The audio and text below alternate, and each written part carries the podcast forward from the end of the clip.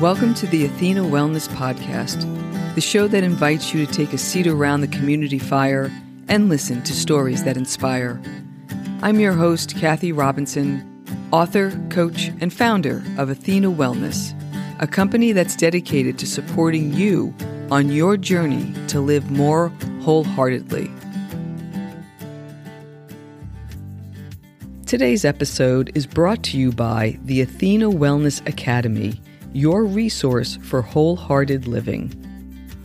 The Academy's featured offering is an online course called From Type A to Type B How to Mindfully Descend the Corporate Ladder and Invite What's Next.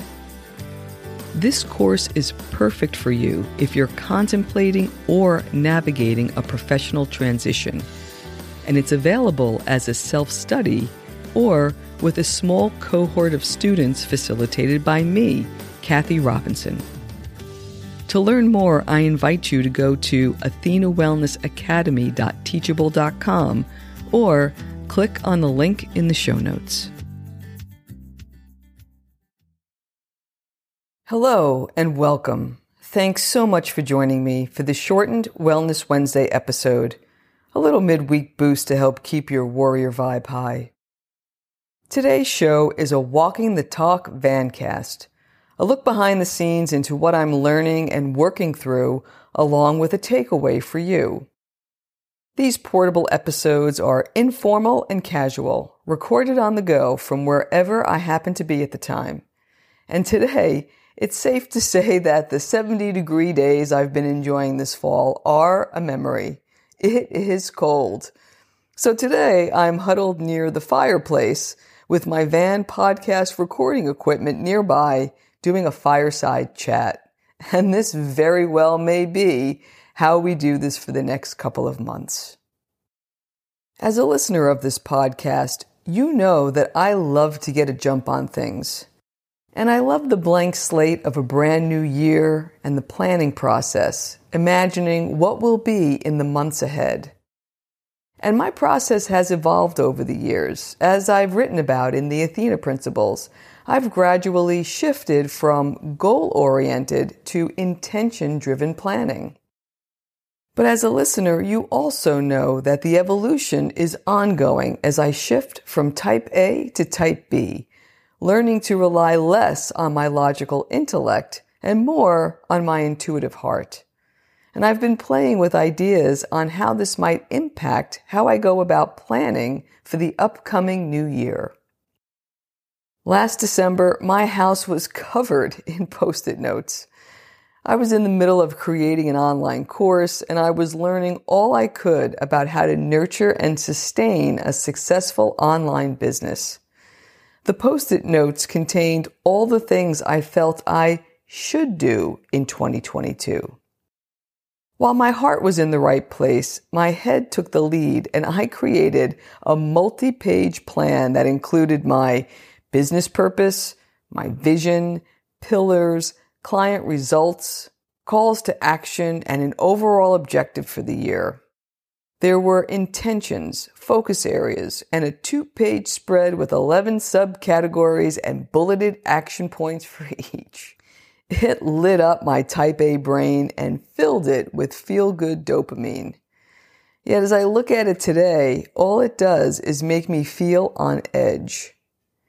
My 2022 planning process, while focused on the work that I love, was steeped in 33 years of corporate planning.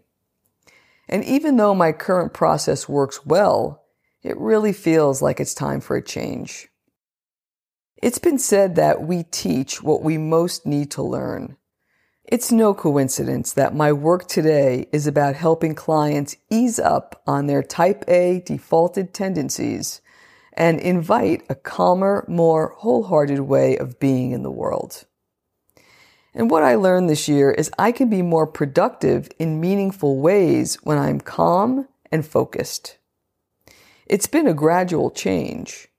Early last year, as I worked through my production plan to get the course written, recorded, edited, operationalized, and launched, I followed the from type A to type B steps. And as a result, I transformed before inviting clients and students to transform. All that said, for 2023, my intention is to plan in a way that nurtures my type B self. So it's time to create a new approach. I'll start with three things that I'd like to change about my own planning process. One, perpetual forward motion.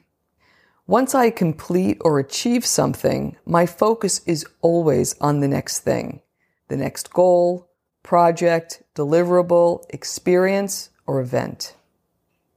Two, the unrelenting activity treadmill.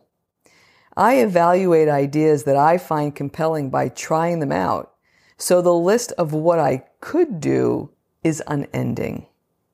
And three, continuous metrics monitoring. How many times have I heard and said, what gets measured gets done? It's true, and it can also be soul numbing. So here's how I'm going to work with these elements as I plan for the new year. One, looking back to move forward.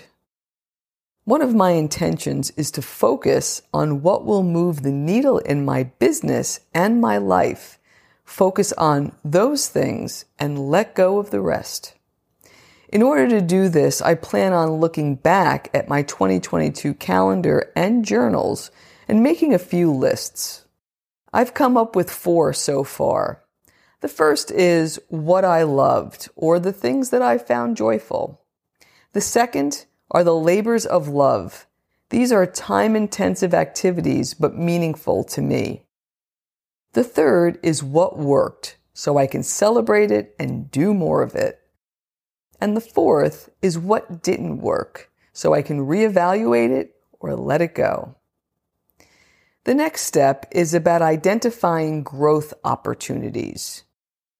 When I'm most engaged in my life, I feel a mix of enthusiasm for what I'm doing and some apprehension from being a bit outside of my comfort zone, like at the edge of my perceived ability.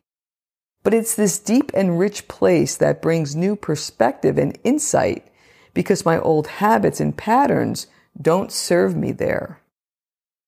The third thing I'll be looking at is redefining a successful outcome. Since the old mindset and habits no longer serve, I'll need to reconsider how or what to monitor, or even if that's necessary. What is success in 2023?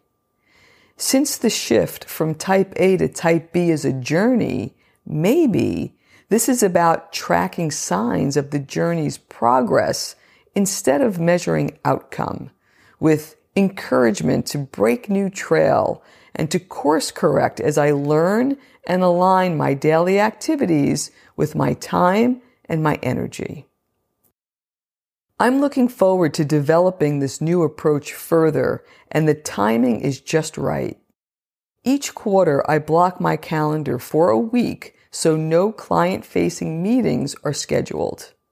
It's usually a time for me to think about the upcoming quarter and start or finish a big project that needs some quiet time and concentration.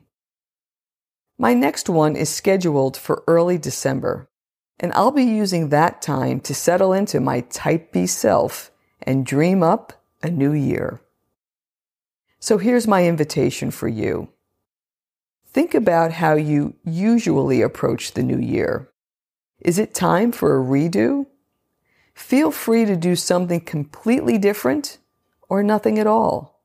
It's a blank slate, your blank slate, and you get to fill it as you see fit. I hope you'll share with me what you discover. Just send me a note at hello at athenawellness.com and I'll keep you posted on what I'm learning. And since it's almost Thanksgiving here in the U.S., please know that you are among the many things I'm grateful for. Thank you so much for listening. Thank you so much for joining me today. I know there are many ways you can spend your time. Thank you for choosing to spend it with me. Until our paths cross again, be kind to yourself and show your warrior spirit some love. If you know anyone who could benefit from today's episode, please pass it on. And many thanks for supporting the show by subscribing and leaving a review. It means a lot and it helps others find their way to our circle. If you'd like to access the show notes, have a question you'd like addressed on a future episode, or would like a transcript of this episode, visit www.athenawellness.com slash podcast. Until next time, be well.